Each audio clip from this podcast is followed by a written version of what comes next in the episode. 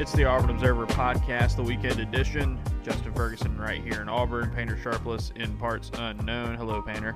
Howdy. All right, let's get right to it.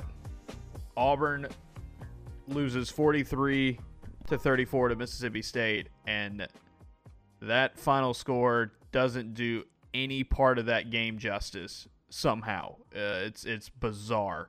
Um, Auburn was up 28 to 3 at one point. Sorry for all of you Atlanta Falcons fans out there, you've now experienced this twice. At least this one wasn't in the Super Bowl. This was a uh, like, you know, determine potentially how you know decent of a bowl game you go to. Maybe.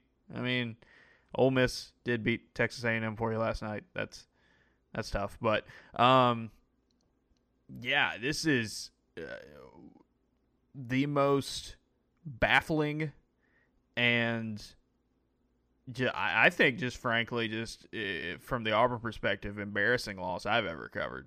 Um, 25 points blown lead and a loss is the most is the biggest one in from what we can tell program history and 40 unanswered points to Mississippi State in your own building.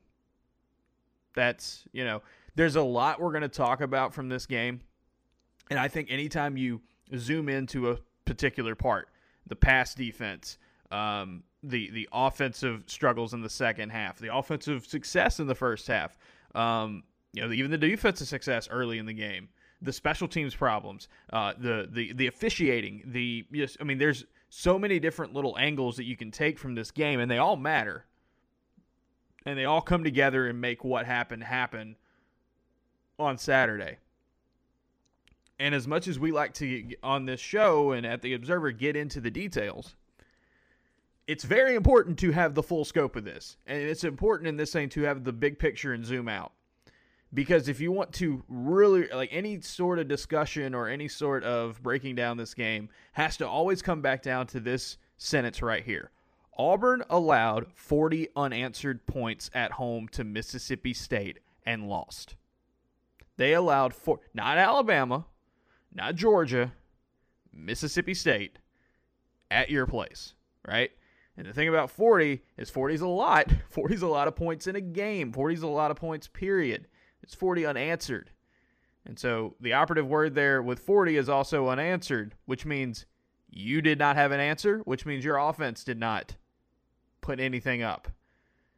And I mean, again, we're going to talk about a lot of the specific details from it, but like big picture wise, oh boy. I mean, it is one of the worst losses I think the program has ever experienced, at least in the modern era, in terms of this is where you were at and this is how you finished and how did you get there. Like, you were up by 25 points and you were cruising on this team and you lost. Everyone involved, the coaching staff, the players, they can relish in being a part of an historic day at Jordan Hare Stadium.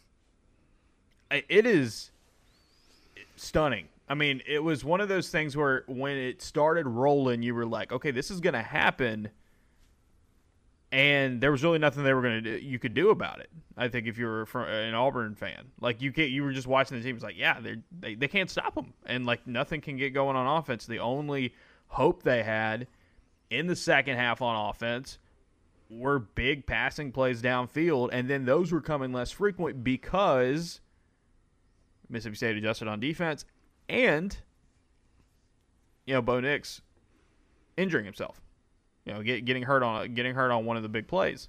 Um, right off the top, we should we should discuss this. Nix played a pretty solid game. I mean, you look at him statistically; it's one of his better games of the season. Um, in the second half, he was worse, and I think you know, one of it is the biggest problem for Auburn's offense, which we'll get into, is they can't run the ball right now. And number two, he was injured, and he didn't have a lot of like he wasn't driving uh, really really well. You could tell that the injury affected him. Um, I'm not hundred percent sure what the injury is. I know what's out there. I know what's being said, and I think the best thing I can say right now that I'm willing to put out there is there's a real chance that he's going to be done for at least the South Carolina game and and might be the you know maybe the season.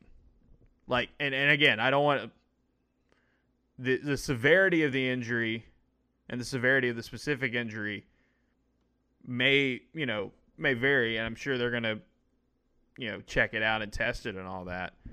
Uh, but the early word Saturday night was not good, and so now you're in a position where if you're Auburn, not only are you going to have to pick yourself off the mat from again, an historic loss, as Painter po- pointed out, you might have to do it without your quarterback. If I'm a part of this backfield, I'd hate it for Painter. Selfishly, I would hate it for Painter. But if I'm a part of this backfield, I might be finding a new home. I, it, it it is it, to this point.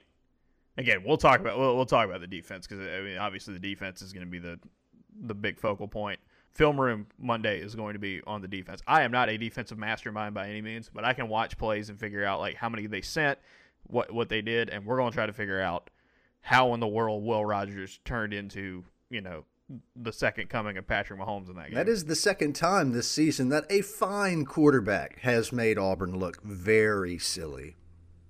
Yeah, and he's been playing really really well, but so has Auburn's defense. And again, okay, so before we get back to the to the backfield, I want to say this. The thing about this game I, that I think really, really is the major bright shining red flag is this. And I'm not saying that this is like, you know, uh, Bryan Harsin is not the guy or this is not. Uh, no, you know, it's it's one game. It's one game. It's a bad game, but it is one game. Don't ever say that. I mean, it's year one. It's, but it's the tenth game of the season.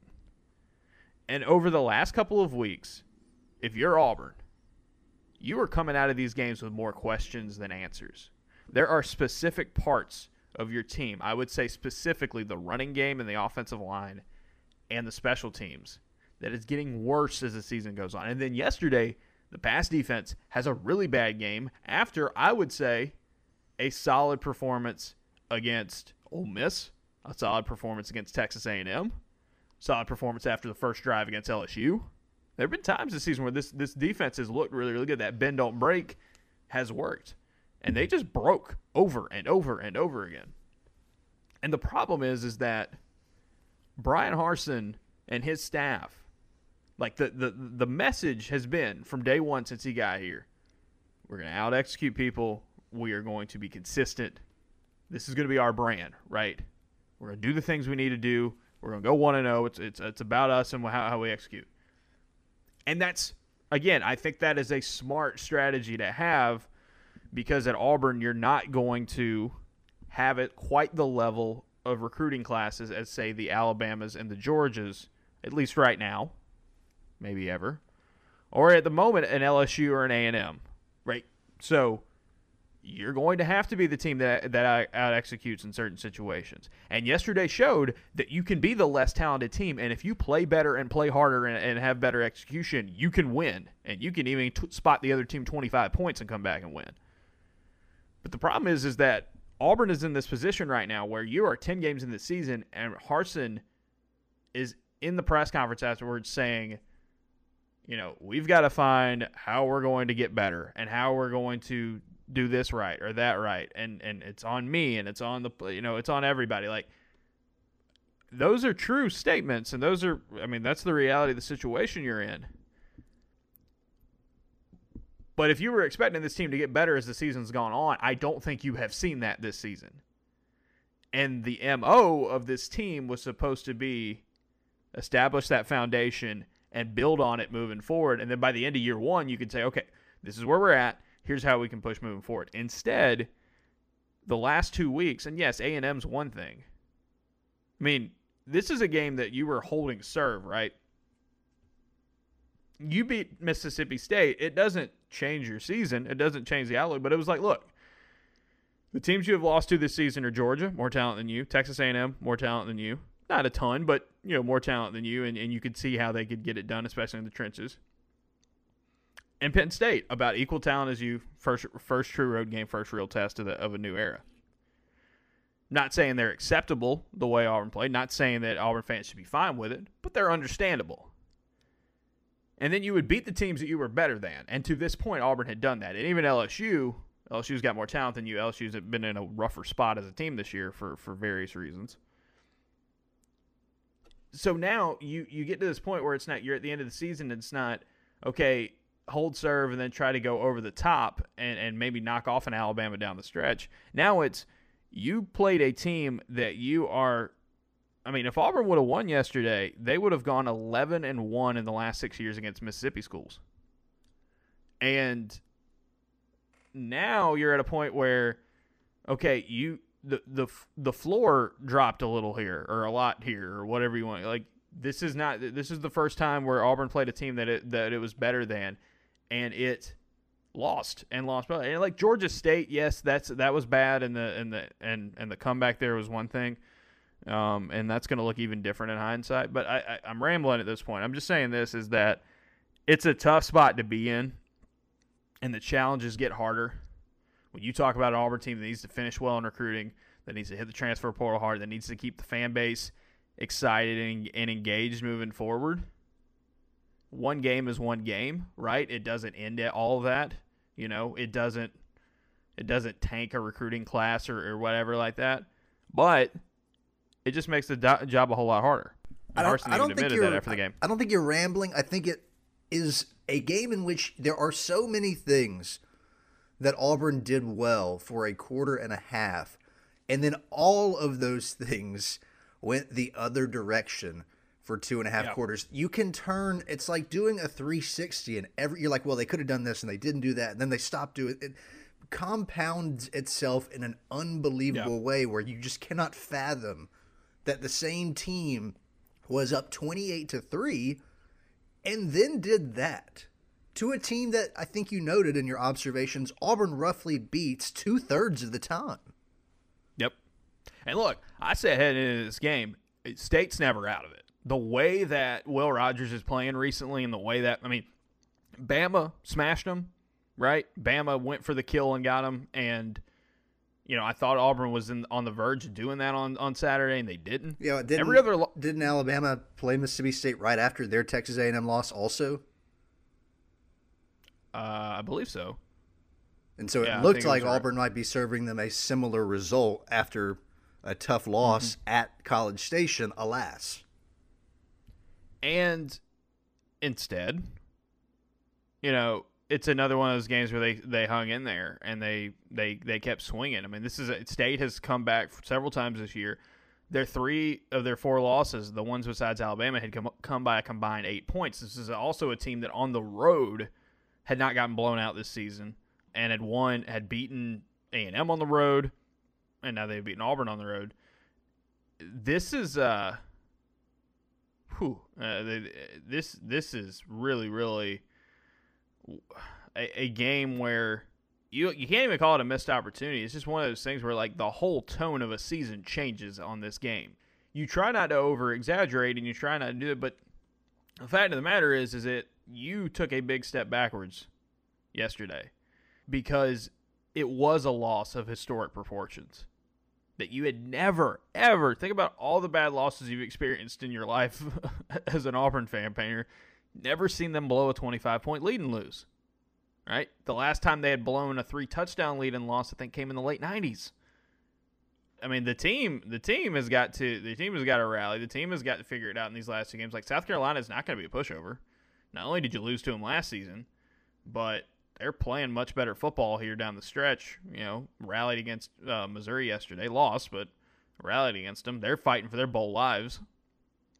On the other side, for Auburn, like I I mean, people are listening to this and people are still reading. The fan base is on the verge of being like, "All right, that's it." Well, I mean, we'll we'll we'll, we'll see you. We'll see you uh, down the road. A lot like, of people are excited. This is the one that gets you checked season out. is here. Right, right, yeah. There's, I mean, it's a reason to kind of get a lot of the, you know, kind of check out from this point. Like, I get it, I get it, and, and, and those of you, you know, who are listening, and, and several of you aren't, and a lot of you, you know, you take that loss and like I was saying the other day, or I was saying yesterday on Twitter, I was like, look, I put the observations out, and people are like, "Nope, not gonna read this." It's like, yeah, I get it. Like when my, I think about the teams that I care about when they lose, when they lose badly, I'm not sitting around like dissecting it all again. So I was like, so I appreciate having this platform to be like, here, have it. If you want it, go for it. If not, um, we'll see you later.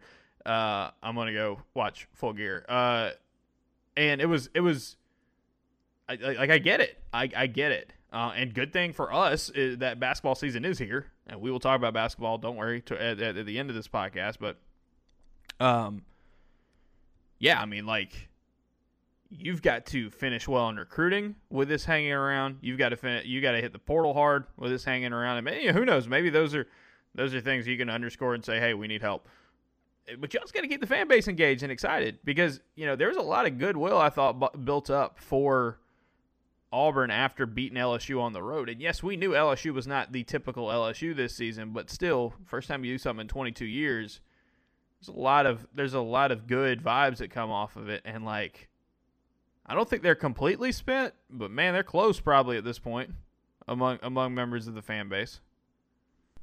Anything you do from this point on feels like a disappointment because Auburn seemed like it had a clear chance to get over the hurdle of the projected seven, seven and a half wins, and they can still do that. But you could yeah. have locked that up before the Iron Bowl, and then of course you've got the obvious factor, which is that you're no longer at play for the SEC West title recruiting, I'm always a big proponent that one game doesn't necessarily make or break no. it for a recruit. Right. But this and was a tough one to swallow, especially I think as LSU and Florida are trying to find their footing. Yeah, it, what matters is is is what you do from here if you're Auburn. And like, look, if they beat South Carolina and somehow knock off Alabama in the Iron Bowl, like okay, you, you finish with an eight and four season. It's but like think about how, how tough that's going to be at well, this point. Yeah, and not only at a point gonna... at a point where you're not playing as you're not like I said, you're not playing like in some areas you have gotten worse as the season's gone on and not better. It's also the ultimate what if because if you end up doing that, you go, wow, we really had nine and three right there. If you end up taking care of business against South Carolina, which doesn't feel like a given anymore, and if you end up upsetting Alabama, which seems kind of far fetched with the performance we watched in the second half, if you get to eight and four, you're going, man, we were so close to nine and three. We were so close to being in the SEC title game. Everything is going to, from this point on, even the good stuff will be accompanied by a little thought in the back of your head, which is, man, this could have been a lot better. Mm-hmm. Yeah yeah, it's like a it's like a step down of like the 19 season, maybe some uh yeah, maybe some 14 a little I mean, but even still those are different stakes involved at this point. It's yeah, it could have been a lot better. And you look at a you look at a conference where it's just Georgia, like Alabama looks more beatable than anywhere. But yeah, here's the other thing: like you're about to come come to a point where if you'd have won yesterday and won at South Carolina, you could have been playing for a chance to go to the go to Atlanta in the Iron Bowl. Instead, the best case scenario is going to be you get to play spoiler to Alabama's playoff chances. And like, yeah, that's a for fans that would be fun, and for players, you know, you always get up for a big game like that. But like you said, Painter, could have been a whole lot, a whole lot different. I think too, Auburn fans are probably a little bit tired of having to play spoiler. It's part of what the rivalry is, as long as Nick Saban is the coach at Alabama. But when you have the opportunity to not just be a spoiler, but to play for something larger for your own program, that's obviously very exciting. And instead, once again, Auburn goes into the Iron Bowl kind of feeling like, man, it'd be nice to win this game. I'm not expecting much. And if we don't, we'll just have to sit at home and possibly watch our rival in the college football playoff yet again. With one rival already going to be there. Like that's the other thing too. It's like the other the other guys are, are, are firmly in there. All right, so let's get to the game itself. Defensively, Auburn played well early. You look at the first three drives of the game for for Mississippi State. They go, you know, 49 yards and get kick a field goal as a 14 play drive, uh, aided by a kick out of bounds and some more penalties. Then they go six plays for 14 yards, and then they go three and out. In that stretch, Auburn builds a 21 nothing lead or 21-3 lead and then a 28-3 lead before State gets the ball back midway through the second quarter. Uh, Will Rogers was at one point in time five of eleven. Five of eleven. He was seven of thirteen uh, to start the game as well. After the first quarter, he threw three incompletions. Three. He had two second half incompletions and five touchdown passes. Finish of the game, 415 yards, six touchdowns, 80% completion percentage. Auburn had it early. It, it was working. Th- he, things were staying in front. They were doing a good job of defending him. And then the dam broke. And again, like I said, I am not a defensive expert by any means. I'm gonna rewatch all the defense, all, all the pass attempts yesterday from State for film room tomorrow. Try to figure out what's going on. I think just from my f- initial thought, no pressure. And again, some of the quick stuff is meant to do that. Like you get the ball out of their hands quick. It's hard to to rush passer, but there were opportunities when they could have rushed the passer. He held the ball for a decent uh, bit on a few plays, and Auburn didn't take advantage. Missed some sacks, missed some opportunities to get him down, and he just it just worked nickel and dime down the field. Coverage got looser throughout the game. Tackling got worse throughout the game. Um, a really good start, adjust, and like it, it just it didn't seem like Auburn had an answer. And then late in the game, it was okay. Maybe they blitz a little bit more, and that gets home a few times. And then the TD Moultrie call, which is, I mean, again, I have no idea what he's supposed to do there. Like by the letter of the law, maybe that's targeting, but like you've got to something's got to be different because also the that play that when it happened, nobody on the field. I mean, look, that referee that refereeing crew was eager to throw flags. That Smoke Monday early targeting thing was the worst targeting trigger I've ever seen in my life.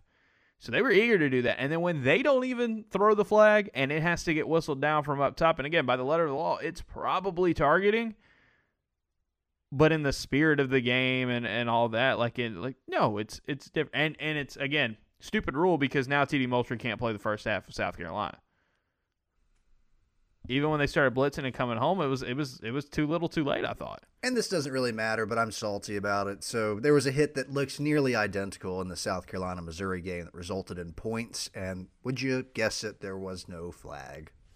Oh, and then the other thing for Auburn is that Kobe Hudson got his head nearly taken off on a play, and, and that was, you know, whistled for targeting, and then reversed. Okay, so that's the other thing. It's like, don't blow a 25 point lead. Don't give up 40 unanswered points you don't do those things and the referees don't matter. That's something to, you know, keep in mind. But like, yeah, Auburn fans, if you're upset with the way that game was officiated, sure. There were a lot of soft DPIs on the in that game. You know, I know Auburn fans were saying that you know the holding was bad early on. I, I get it. I understand. Um, and that that affects it, right? It's one of those things where it didn't lo- lose you the game, but it just made you feel like, okay, well, you're not even going to come back at this point. If you get your one big momentum play with that sack, and then oh nope, all right, it's gonna be a it, it, you know it's gonna be a penalty. Sorry, or you know maybe you get a stop here. Nope, sorry, pass interference. You're not getting off the field here. That and the injuries, the injury to Bo, no Owen Pappoe, no Brandon Council again. I thought it was uh, odd on the commentary at the beginning of the game, and this really is me just being a sore loser, but they made a comment about it not mattering that much that Owen wasn't out there in part because of the scheme that Mississippi State ran, and that was so bizarre to me. I was trying to think of like a comparison to what that would be like for Auburn basketball, because I think pretty clearly you can say that Zakoby's been the defensive MVP, but you could probably make an argument for Colby too. He's your best defensive lineman, and then Rogers probably a first round draft pick. So at each level, you've got a really talented piece. I sort of felt like that would be the equivalent of Jaylin Williams not being able to play for Auburn basketball and the commentators going, well, the way Auburn matches up against this opponent, you really wouldn't like to have him anyway. Yeah, that's bizarre. Also, I think Owen, I mean, Owen sent the injury obviously affected him when he came back. He wasn't quite at the same level, but a healthy Owen Pappoe is your fastest and most athletic linebacker and, and gives you the best coverage option. So, yeah, not going to agree. Again, I'm just being salty. At the end of the well, day, Auburn Auburn made errors all across the board at every level: player, coach, offense, defense, etc. I mean, you really do start getting lost in the analysis because there's so many different things that make you go, "They did that." Like I said, snake bitten. No Pappoe, no Council. Austin Troxell goes down at one point. Nix hurts himself. And I say hurt himself, it's like he meant to do it on purpose. No, Nix gets hurt. Um, Finley comes in, tough spot, late situation, throws an incompletion and fumbles the ball. Like, yeah, I mean, and that was brutal. That was brutal to, to, to, of a situation to put him in at that point. I understand. And now, depending on the health of Nix, it's like, all right, you got to get this guy who, you know, he had that good comeback against Georgia State. But I think in the couple times we've seen him since then, it's like, okay, well, there's a reason why Nix is the starter right now. Uh, he's just more prepared and more polished and, and, and, you know, playing better football right now in this system. And that's okay. That's not me, right? It's not me bagging on TJ Finley. It's not me saying TJ Finley has no future in this program or anything like that. No, not at all. You're you might be in a situation here really soon though where he's going to have to be the guy. Well, there has been a very vocal part of the fan base that has wanted this, and so they're about to get their wish. Yeah, and I think all the people who have wanted to see a change at quarterback definitely don't want to see it via injury uh, to a, to a guy. But like again, let's go back to the stats from this game. Bo, even playing on a on on a on a on a bum leg in the in the second half for a good chunk of the second half, 377 yards, 66 percent completion percentage. Like he, he did a really good job. The he also had a 57 yard pass to uh, Ja'Varrius Johnson get called as a as as it should have been as a uh, as a running play. But I mean, like, if that's technically a pass, that's over 400 yards for him. He out he out duels in terms of just pure yardage. Will Rogers through the air, and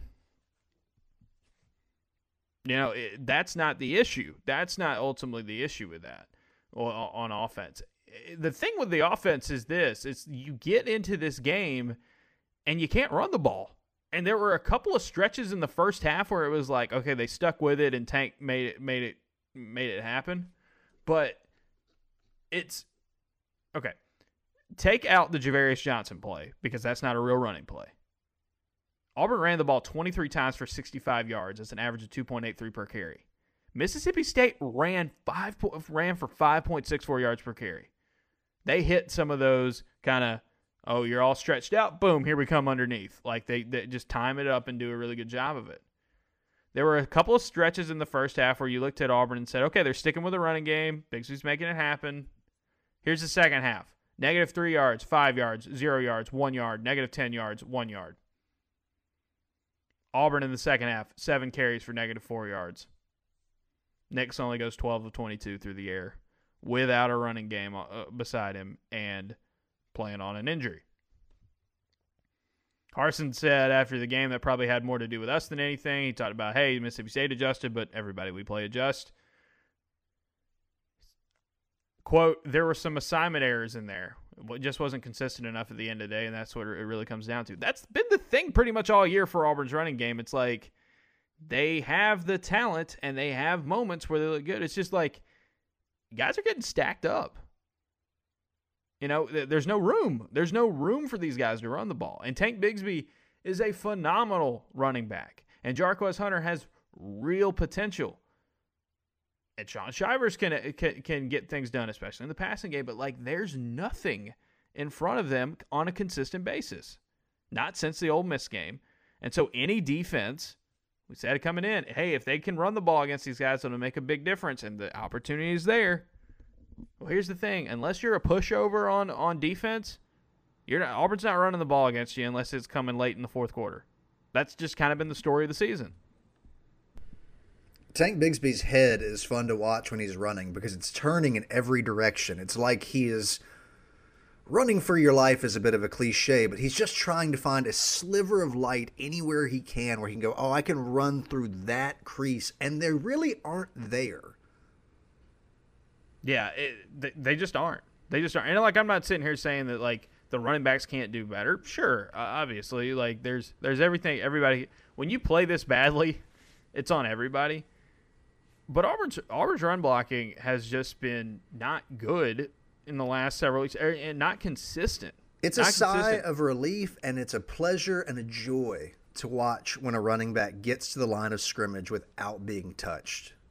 Just getting back to the original line of scrimmage, and he's not already being hit. Uh, Auburn, forty-eight percent of Auburn's ru- rushing attempts on Saturday were stopped for two or fewer yards. They had negative yards on the ground in the second half, and they tried. And look, Mississippi State was clicking, and they they were just steamrolling Auburn's defense. And so Auburn gets the ball back, and they're trying to hold on to their lead. And it's like, all right, well, we need to run the ball to make things happen. And nope, nope, couldn't get anything going on the ground. Anything you did on the offense in the second half was through the air, and that was going to become more inconsistent as time went on because of because of Nix and just uh, because of Mississippi State adjusting their defense. It's all season again going back to what we were saying earlier about the big picture. All season long, it was like downhill running game. We have one of the best running backs in the country. Uh, we we we think Jarquez Hunter's a, a steal. We know what Shaun Shivers is capable of, and, and Shaun's ex- expanded his role in the passing game and look at Auburn's success they've had on offense this season in games against quality opponents. Unless you are talking about the Ole Miss game, you are not talking about a downhill running game. Now, you're 10 games into the season, and one of the core identity, uh, one of the core things of your identity, you have not been able to do. Period. And uh, again, like that's that's on everyone involved. It's on everyone involved. Like you got to find ways to scheme it out. It was a sign, and I know you have Council's injury and Troxell getting rolled up in the game, but like it's been a sign that you are rotating as much as you are on the offensive line. We talked about this last week. Again, pass protection, they're not terrible. Like it wasn't like Nix was running for his life all game. It was kind of the same way in the A and M game. There there were some moments where it didn't where it broke down and that was big, but it was one of those things where it's like they're either good at protecting or good at run blocking or solid. It's just it's never been both really the last couple of years, and then this year it's just been a whole lot more pass protection than it has been run blocking. And that's that's an issue because this is year two of Tank Bigsby, and it should have been. I mean, look at what he did last season, right? And so you've got mostly the same players, and you're playing in a new scheme, and it's still not working. And they're trying a lot of different things, but it's one of those things where it's like, well, what what made this offensive line and this running game a lot better last year that's different this season after the coaching change? And, I, and again, I, I, don't think it's that you know Will Friend's a bad offensive line coach. I don't think that at all. I think he's got a great track record, and I think you know Auburn's offensive staff, this scheme like it should work, but it just isn't. And like there's, and I don't know what the answer is. I don't think they know what the answer is. When this offensive line has its meetings this week, if they sat down and had the conversation amongst themselves what would they say that they do well? Protect, I guess. I think when you look at the when you look at the running game, you can't sit there and say it's the running game. and again, like that's that's the issue that Auburn faces. Is like they've got to they've got to find answers. And all these dudes can come back next year. Obviously, Keiondre Jones is, is is an underclassman still. We talked about it in the mailbag this week. People like, well, they got to go get they got to go get guys in the portal. Well, guess what? Everyone's going to try to get offensive linemen in the portal. It's one of the biggest commodities that you can get in college football, experienced offensive linemen. And the thing about the portal is this: you're going to do one of two things. You're either going to get a guy who was really good at a smaller school than you. Look at the best transfer offensive linemen in college football this season. They're all guys that made a step up in competition. But if you're sitting there saying, well, we need more guys that are talented, you know, blue chip ratio or any of that stuff up front, okay, you're probably going to get guys that aren't playing right now. Or if they are playing, like it's going to have to be one of those things where it's a they're leaving their situation. And that's very, very rare. That's not happening a lot. There's only, you know, Dare Rosenthal at at at, uh, at, at LSU is a an example, but he is a very rare one. Most of the other offensive linemen people really, really pointed to were like, oh, they were really good at the group of five level. or they're really good at the FCS level, and we stepped up. And like, I'm not saying those guys can't contribute. You look at the last few years, Casey. I mean, where would Auburn have been without Casey Dunn? You know, a few years ago. Um, there's been uh, there's been other examples of transfers really coming in and helping you. But it's like that's easier said than done. At some point, like Auburn's got the numbers, like they're just gonna have to get better with the guys that they've got as well.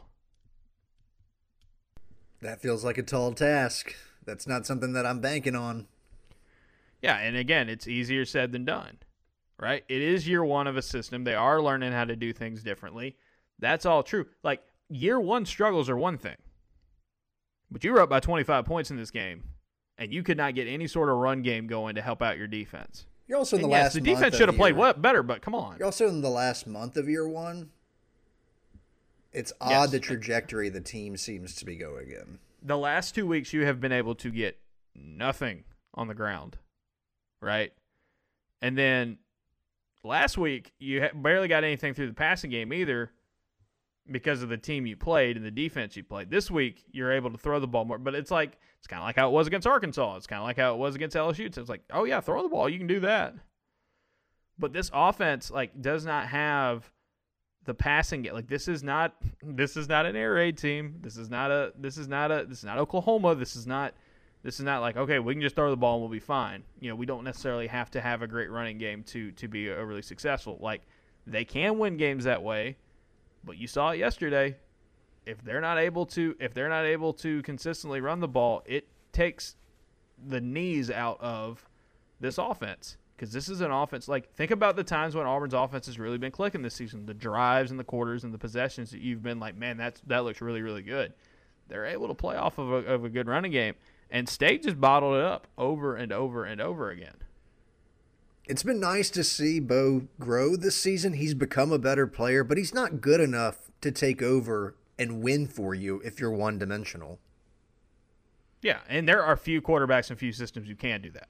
So that's yeah. I mean, uh, but especially this offense is like you came into the year. We're going to run the ball. We're going to go downhill, and you can't. And you can't. You have not been able to do that on Consistency, basis. execution, balance. No. I mean, those were words that we heard oft over the last, what, eight months or so. In the last few weeks, those have. They have not been a balanced team, and they certainly have not been consistently executing.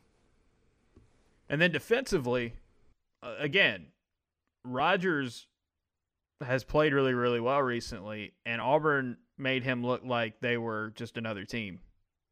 And again, this is an Auburn defense that had done well against Ole Miss, done well against Texas A&M, did well in the first quarter and change uh, in this game, and then it just completely reverted.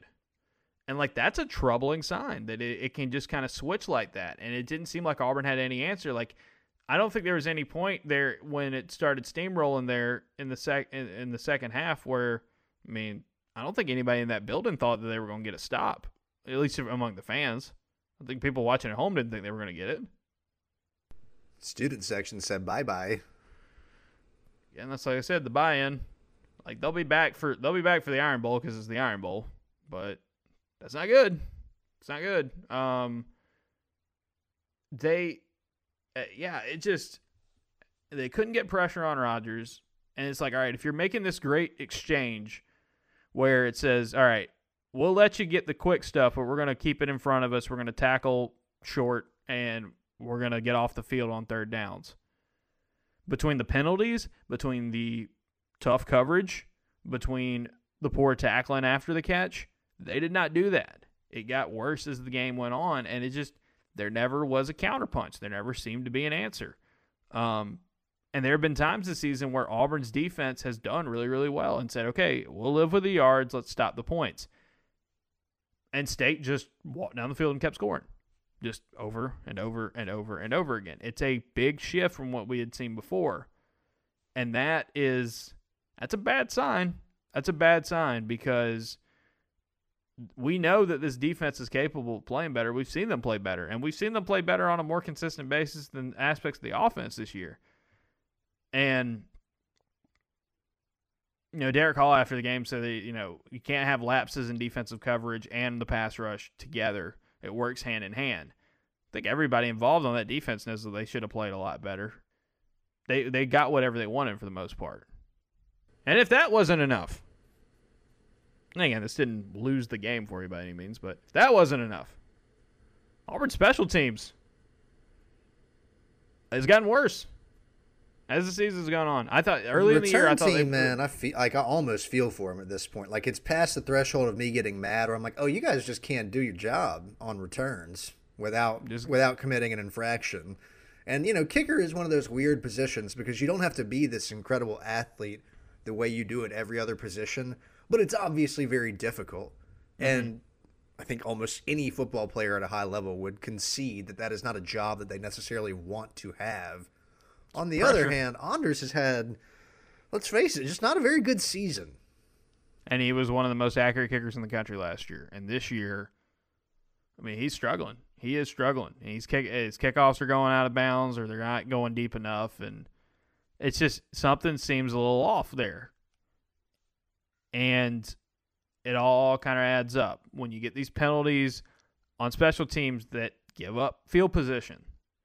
Um, when you miss field goals, when you have a field goal blocked, that blocked field goal, man, that protection just got absolutely abused. Just decimated up front. We love getting pushed around by Mississippi State players.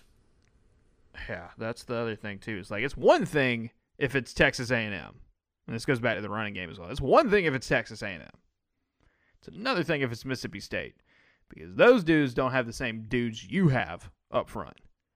And like, You even said that the Mississippi State players said that. Yeah, they were like, Missi- "Yeah, we're not as athletic, we're not as good, but we still of the- won by two scores." one of the Mississippi State players in the because I was doing AP stuff after the game, I I uh, I was listening to their to their press conference, and one of them said, "Yeah, he's like, you know, that's a team that's bigger and faster and stronger than us, and we outplayed them." Yep, like that's the thing. It's like Auburn, you're trying to do that against the Alabamas and the Georgias of the world, right? Ole Miss, Arkansas, Mississippi State are trying to do that against you. Right. And you got a taste of that.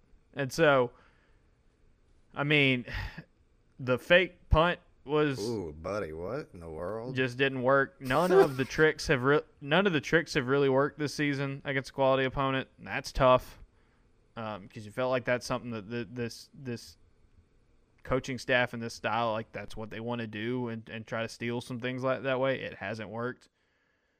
Um, Oscar Chapman had another really good punt, but that's about it. That's about it. And it's like Having really good punts is a double-edged sword. It is important, and winning field position is something that you absolutely need to do. Yeah, but they downed it at the two, and what does it? What does Mississippi State do? Score. Nice little 98-yard drive to claw back some momentum. And again, there's penalties and there's stuff like that. You can but, like, 98 the- yards. You couldn't get Yeah. one stop in 98 yards. Right. Exactly. Exactly. So like, if, if Auburn fans, if you if you're miffed about the uh, officiating in that game, I get it, but also don't get in that position, especially against Mississippi State at home. Don't give up 40 unanswered points. What a bad, bad day. I, I felt I felt bad for you Auburn fans because up in the press box, I was just sitting there like, what in the world am I watching? Again, I don't think, uh, like I said earlier, I don't think you have to. I don't think you have to specifically specifically drill down on one thing and say this is it. Like even the defense, I don't even think you can just say just like you gave up 40 unanswered points at home to Mississippi State. Big picture, like look at that. That's everyone. That is a total meltdown. That is a total complete team meltdown where do you go from here? You know, we said coming in this game, you can't let the bad offensive performance against Texas A&M beat you twice. And look, in the in the first quarter and change, it wasn't. They looked like they were destined to bounce back and say, you know what? We're Auburn. We're more talented than these guys. We're going to take care of business. And then it was just, it was just a landslide after it. Not only, I mean, obviously, and the bigger, like the defense could not stop Mississippi State. Did not have an answer for what they were doing. But then on top of that, your offense had some big plays, but nothing consistent enough to get it. And, and then you have blocked field goals and you have weird plays where it's third and 10 and you throw it short and like there's no chance for anybody to get a first down on that play. Like it's just even right before that, right before halftime, You have mistakes there that cost you a chance to to score again, and and you miss a long field goal with a kicker who's just not kicking well right now.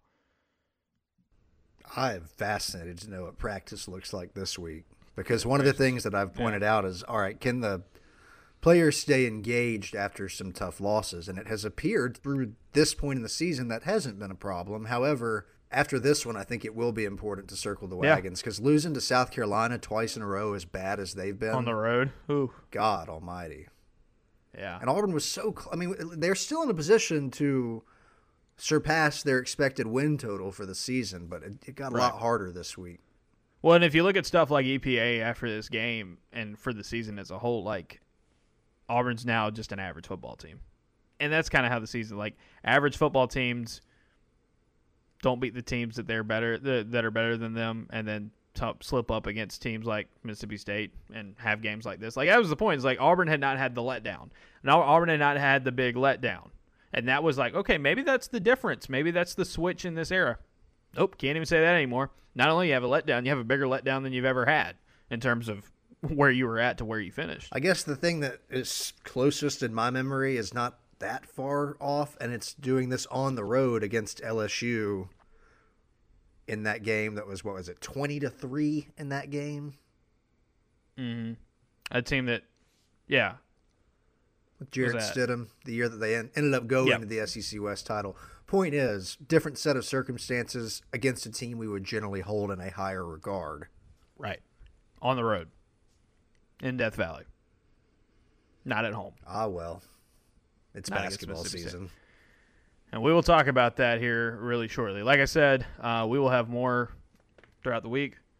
Um, Auburn's going to have to rally the troops because I think the fan base is starting to be like, aha, at least we have basketball. And, like, we'll see.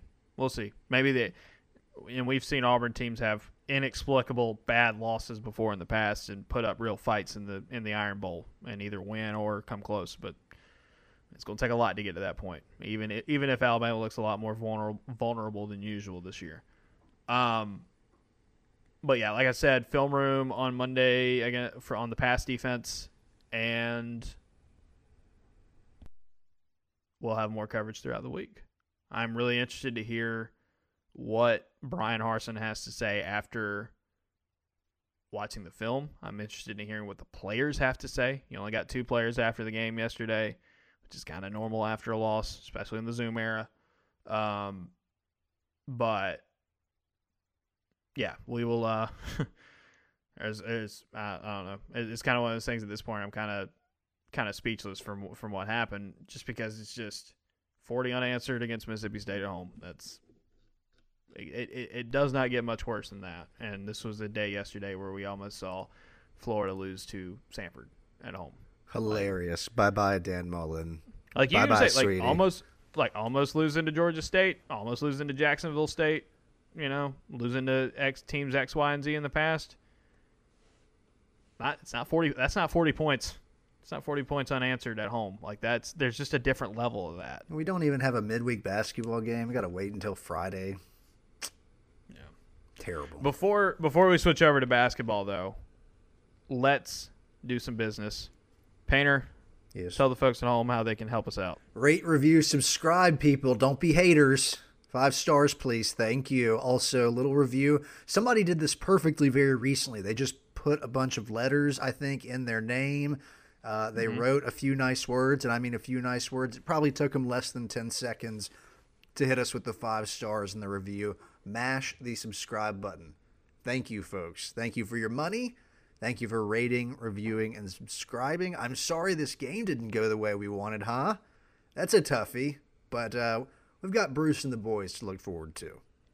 We got two reviews to read of people who followed instructions. Painter. We love it when they do that.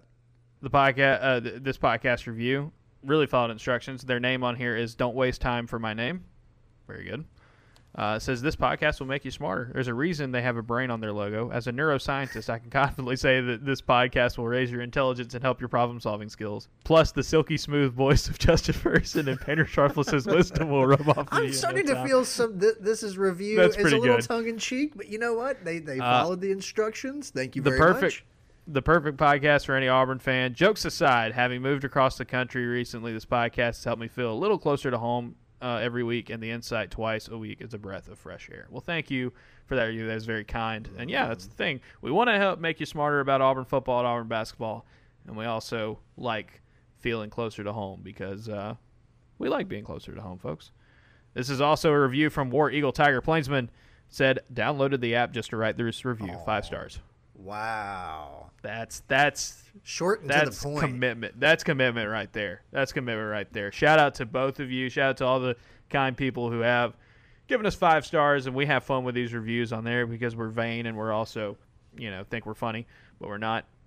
Seriously, rating, reviewing, and subscribing helps us out a lot. Brings more people into the podcast fold, which gives more people an opportunity to subscribe to the Auburn Observer, which you can do for six dollars a month or sixty dollars a year. Go to auburnobserver.com if you haven't already.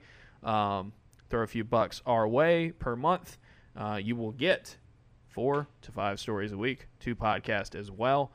Basketball season, we're going to be cranking up even more coverage of that in the midweek. Game stories, game observations from both football and basketball. We've got film rooms, we've got mailbags, we've got plenty of stuff at auburnobserver.com. But if you're not in a position to subscribe to the Observer at the moment, we understand. We appreciate all of our free podcast listeners, and uh, we ask you that you can help us out by rating, reviewing, and subscribing. Also, this podcast is brought to you in part by our good friends at Homefield Apparel. HomefieldApparel.com, folks. It's cold. Got cold here this week. I know it's cold at parts unknown too, because it's pretty much cold everywhere, Painter. Um, Got some snow. Got some Uh, snow. So there you go. If you're trying to, if you were putting the map out and trying to figure out where Painter lives right now, he got snow this Now, week. what day it was that I got snow on, I will not reveal, but it was snowing. Because it's not today. I can tell you that. I can tell you that because he because he told me he told me at a, a previous a previous time than this recording of this podcast. So keep that in mind. you said sorry. Huh? You just said sorry. Did I? I I think that you you know I don't think that you're one to uh like the cold too much if I remember correctly. And so Oh, I think you were I like, it. "Hey man, you you brought this on yourself." Yeah, I'm yeah, not, yeah. I'm not feeling too bad for you, buddy. but it is it is cold. It was cold last night. It's cold today here in Auburn. Uh, and the best way to warm up is with homefieldapparel.com. Um, look, Homefield is the very best collegiate vintage apparel. It's the softest, it's the most comfortable shirts, sweaters, uh, hoodies, crew necks that you can own. Period. You know, any any t-shirt you own, any hoodie you own, any sweater you own, any sweatshirt you own, I will put home fields up against that one. I'm just saying. Um, also, big, big uh, development here for home field. They haven't had the crew neck gray sweaters in eight months. You know, supply chain, something business related. I don't know. I'm not. A, I'm not. I'm not a genius. Um, they come back this week. They will be back in stock this week. And for Auburn, that means there are two crew neck sweaters you can get now. There's one with a Sailor Aubie. He's looking fierce. There's an A behind him. It's got Auburn written on him. You have that one. Or one where Aubie is uh, looking very mean uh, in a football uniform with shoulder pads on. Uh, and uh, you can get that as well. So those will be back in stock this week. Also, all their very comfortable T-shirts, including two excellent Auburn basketball designs. We've got the Vince Carter version of Sailor Aubie. We've also got a 1965 Auburn basketball T-shirt there. Also, that uh, that Vince Carter Aubie comes in a beautiful navy sweater that I saw actually a couple of people wearing uh, Friday night at the basketball game. The So- celebrity cheerleader who holds the sign, I believe, also maybe the president of the jungle mm-hmm. was repping the home field. Shouts out. Yeah. So, homefieldapparel.com. Check it out. As Painter said last week, don't be a normie. Go to Homefield Apparel and buy some stuff. It's uh yeah, they're they're starting to restock. They're ramping up for Black Friday. Painter, as you always say, Christmas is around the corner. It legitimately is now. Uh, and uh, you're to want to get those orders in and uh, in plenty of time for the holiday season.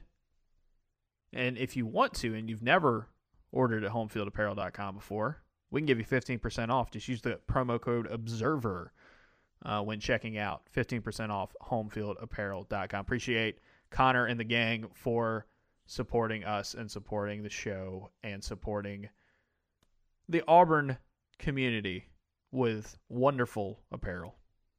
Is Auburn football now 0 and 1 in tactical gear? Mm, Basketball is 1 and 0.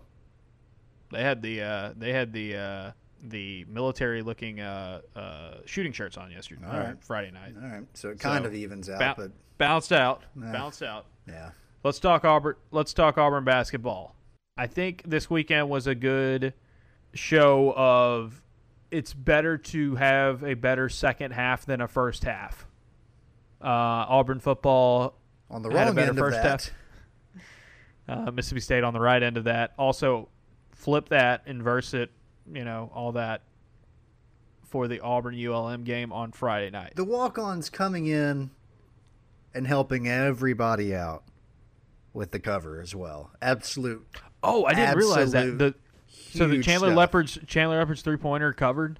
Now I I got them when it was at uh, 14 because I'm a good boy. Live bets, that's where the value's at, folks. But yes, a lot of people were very happy with that three pointer at the end of the game. Uh, Auburn, Auburn basketball beating uh, Louisiana Monroe uh, to the tune of 93-65 on Friday night. It's a game where ULM was leading at the half. They were up by eight at several points in the first half, and the, yes, this was a team that lost by more than 60 points to LSU uh, uh, earlier in the week. Um, here's why that's significant. Bruce Pearl said after the game, he was like, "Yeah, it was kind of psychological. I think Auburn played such a really good game in Week One. I'll actually give a real quote here. Uh, quote: He said, uh, "Louisiana Monroe outplayed us in the first half. Some of it, not all of it, but some of it was psychological. Obviously, they struggled against LSU, and we tried to make sure the guys understood it was a good team from a good conference with seven guys returning from a year ago. I think three games in eight days, and having played well against Morehead State the other night, we weren't, we just weren't as sharp." It's what it kind of looked like. Auburn was not as sharp as it needed to be. I think ULM was was playing harder, you know, executing their stuff better in the half court. Um, they're rebounding a whole lot better uh, in that one. Had more points in the paint, and yeah, I mean the thing with ULM was they hung in there with they hung in there with with LSU, even though they got blasted you know, it, it was the under 12 timeout in the first half. After that is when it really lost the way. But, like, it's a team with a lot of athleticism.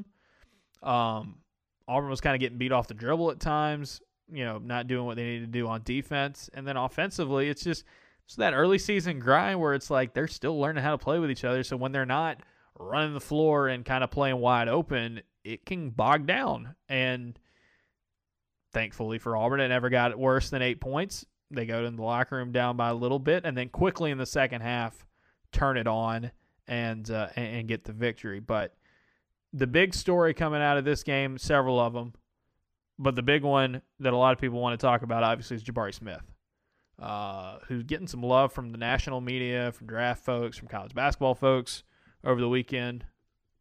Twenty three points, ten boards, his first career double double, his first twenty point game. He was 7 of 12 from the field, 3 of 5 from deep, and 6 of 8 from the free throw line. That is a three level top tier performance from uh, from from the young man uh, from Georgia. I want to talk more about Jabari, but I also, before I forget, want to mention our friend Drew at Orange and Drew on Twitter. Yep. I thought making a good point among many during that game. A lot of Mm-hmm. quote taking turns offense Yeah. out there right now. Got to find that real cohesion was something he mentioned, and I thought that was a good observation. Again, I think we mentioned this last week. Mm-hmm. It feels like at times guys are deferring to one another. They want to be good teammates, but you can tell right now, as he put it, I like that phrase, taking turns offense definitely applies to what it is we're watching in a lot of Auburn's uh, offense at the moment. A lot a lot more thinking than playing. And it makes sense because you're still early, you're still learning, uh, playing with uh, with each other. I think you figured it out there in the second half, but And speaking Man. of Jabari, it was good to see him a couple times just be like, you know what? I'm that dude. Yeah. He he definitely and like he started off a little slow in this game, but it was also like, you know, there's a thing where it's like people are saying, "Hey, when is he going to take over a game?" And it's like, yeah, I think you know he had the best. He, you know had the had the most points in the game, had the most rebounds in the game, but it wasn't also like like hey, give me the ball and get out of the way. Like he was just consistently like, all right, for yeah, you may have forgotten. Hello, I am six foot ten and I'm better than anybody else on the floor, uh, and I can shoot really really well. And that's what he did over and over and over again. Um, and a common theme this weekend: bad officiating. I mean, I get it. I get it. Jeez. The refs are probably trying to keep things tighter at the beginning of the season, but it's like adjust your they foul. Weren't, they weren't in the first game. They weren't. They weren't in the first game. Right. First game they let them play. And you know what? Fine. Different strokes, different folks, different refs are going to have a different interpretation of what a foul is in every game. But it, there were moments of that game, long stretches even, where it was a foul on every trip down the floor. That's not not hyperbole. It really was so boring to watch the refs just blow their whistle on every offensive attempt for either team. I'm not saying that it was negatively impacting Auburn. Both Auburn teams, took a ton of free throws. yeah, both teams were just having to deal with trying to play defense and not getting called for the foul. Uh, Jabari with four steals, two blocks. He only had he had two fouls called on him in the first half. Didn't have a single one in the second half. Playing really good defense without fouling, but also room to grow. Pearl said after the game, ball pressure bothered him. He had four turnovers. Guys are going to get physical with him. Um, I think Jabari's a obviously an insanely talented player. Very Not very, a very skilled. big dude for a guy that's six ten. I mean, A little wiry, a little, little wiry. You know, there's a reason why people compare him to Kevin Durant. It's just he's got that kind of very skinny, skinny guy frame. Um, but he'll get tougher and he'll get. I mean, he's already put on a good bit of weight since he came to Auburn. Um, but yeah, it's just Jabari. Enjoy him while enjoy him while you got him, folks, because this dude is. There were a couple of plays in this game, or there were a couple of sequences in this game where he took a shot, and it was just like, "I'm going to be in the NBA very soon. Watch." right? Like the, the pull up three in transition. Obviously, the the one where he gets the rebound goes, uh, you know, from one end of the court to the other, makes a nice behind the move back, gets through some traffic. behind the move back. behind what did I say? Behind the back move is There I think what we were trying to do there, Yep, Painter. yep. Uh, yeah, he had some plays. You're right, where it was like, ah, we're doing different things, but we are all technically playing the same Dude, sport. if you're six ten and you can do that kind of dribble move, like I don't know, I feel bad. I feel bad. Like Louisiana Monroe, Louisiana Monroe's defenders, like they're already up against it, and it's just like, man, what am I supposed to do with that? Just grab them and just say, "You're not doing that against." I, I, I will I will be, not embarrassed. be embarrassed in that way, sir. Yeah, how about uh, KD Johnson? KD Johnson dropping him off as well in the game. KD Johnson, by the way, uh, fantastic performance uh, from him, um, coming off the bench yet again for the Tigers and getting it done. Uh, was a perfect three at three uh, beyond the arc. He's got 30 points in his first two games combined, um, doing it off the bench. Hit the corner three that gave Auburn the lead that they didn't that they didn't give up again. Uh, and man, you talk about dudes that are fun to watch play basketball. He's got it because he's got that attack dog mentality where you know he's going to shoot and he's going to attack, and he's also going to play really good defense. And every time he has a, an opportunity to celebrate or play to the crowd, he's going to do that as well.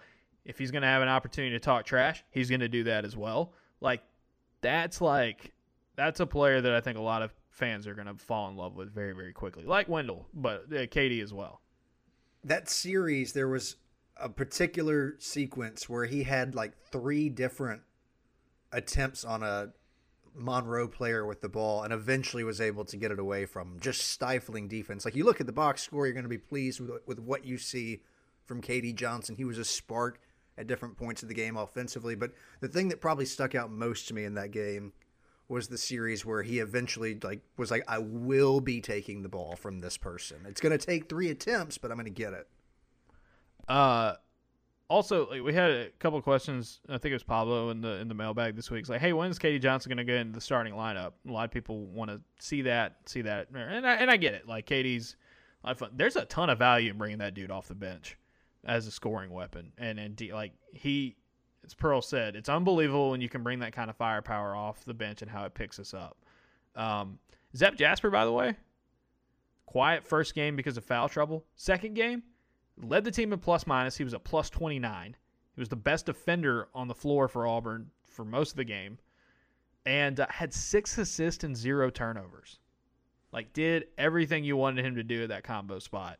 Um, so they like Zep starting right now, and like I, I still think like, even if KD Johnson's not quote unquote the starter, he can produce like a starter and and, and do a really good job. Much like Jaylin Williams coming off the bench and ha- had an excellent uh, you know first couple of games for him. And then speaking of guys off the bench, Chris Moore, a second half to remember for young Chris Moore. 16 points, that's a career high. He was 6 of 6 from the from the free throw line. He had two and ones uh, in less than 3 minutes. Um, dude just it, we talk about Jabari taking over and we talk about KD Sigwas. He had a couple he had a couple of stretches there in the second half where it was like, give me the ball, get out of the way. It's Chris Moore. It's Chris Moore who's going to be the guy who's going to be taking over this game. Um, and I don't know what you thought about it, Painter, but like he looked a lot like Allen in this game, where it was just I'm gonna get downhill and you're not tough enough. Like I'm gonna get to the I'm gonna get to the rim. I'm either gonna get to the free throw line or I'm gonna score when I get to the and get to the free throw line all in one. And that I mean, turning that on is just exactly what you what you love to see right now, especially when you don't have Allen. Good work from that position. Chris Moore, one of the most uh, intriguing pieces to me because Auburn has so many guys that I think will be in the NBA in the next two years. And maybe he ends up becoming one of those players also, but it seems like Chris Moore could work his way into the hearts of many Auburn fans because I think he might end up being a very, very good four year player. And his development, like we've seen from a lot of people from year one to year two thus far under Bruce Pearl, looks excellent. Yeah, I it, I really, really liked what I saw out of Chris Moore. He said after the game, his word he had a word he wanted to to focus on this season, and it was consistency. And he said it's not consistently scoring or consistently being the guy who makes plays. It's just Quote, my consistency of being an energy guy, being a physicality guy, coming off the bench and giving us a spark that we needed on offense and defense, and just putting my teammates in position to win.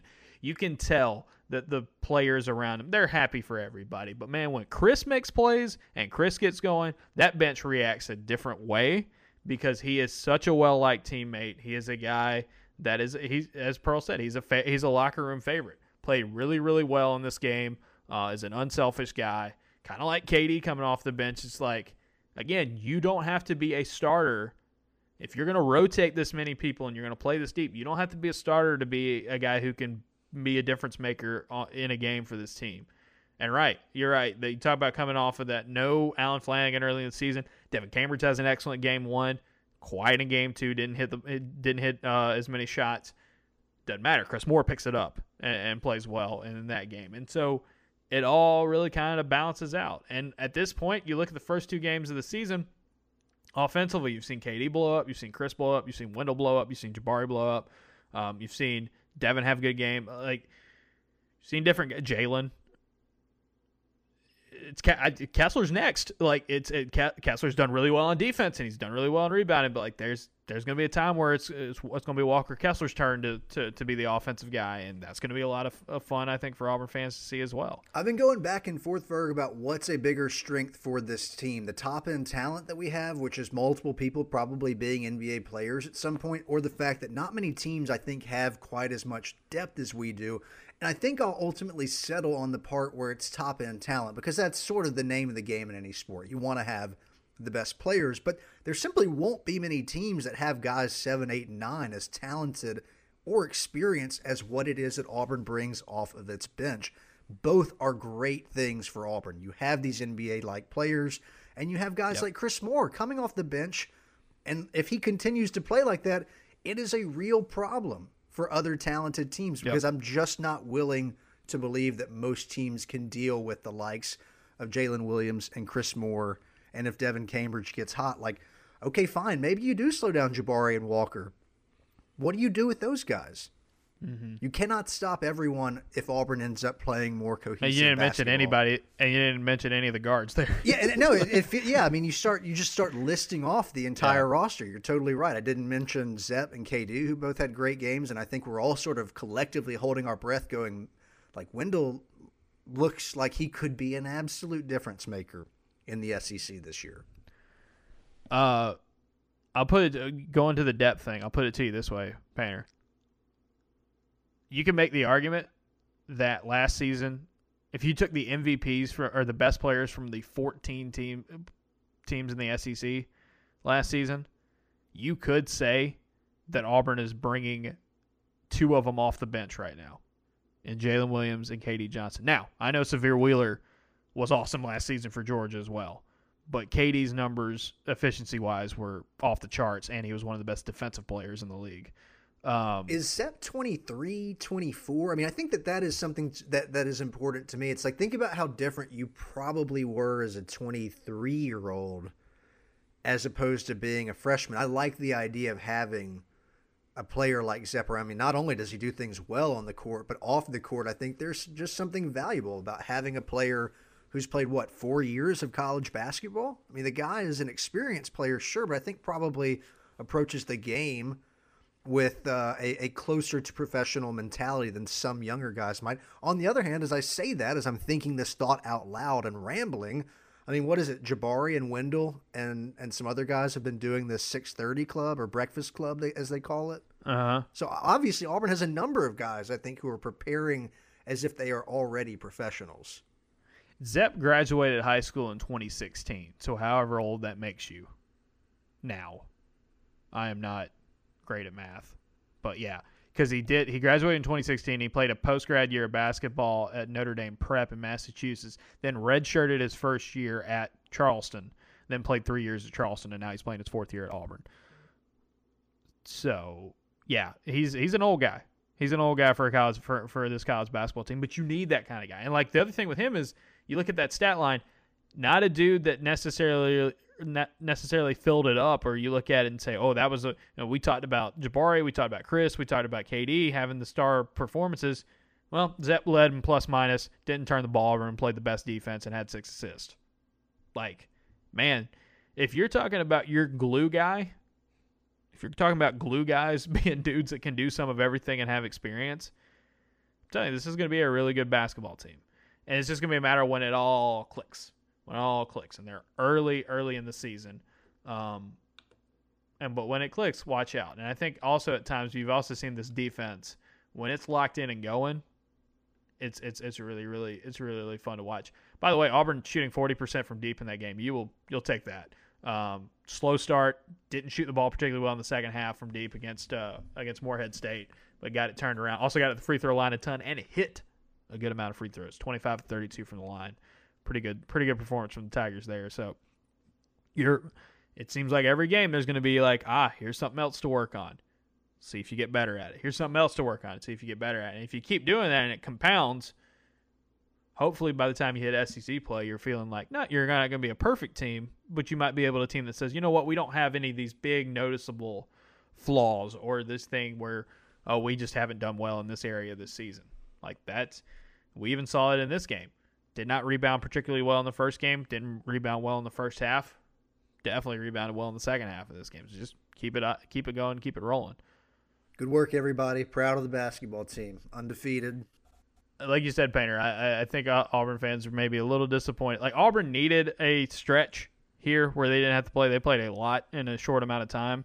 Um, but yeah, they get an extended break before they play their next game. South Florida on Friday, and we will preview that later in the week on the preview podcast, the premium podcast, which you can get if you're a subscriber to the Auburn Observer. Like I said, $6 a month or $60 a year. We'll also preview Auburn, South Carolina and what in the world might be coming up for, for the Tigers in Columbia uh, as well. So I uh, appreciate everybody listening. Uh, appreciate everybody tuning in. Uh, might not be one of our most listened to podcasts ever because of the because of the result, uh, but we appreciate everyone who subscribes and listens and tunes in and tells their friends and, and all that good stuff. Painter, your final thoughts. Go Bills. Let's get back on the right track, boys. Come on. We can't be losing to the Jags.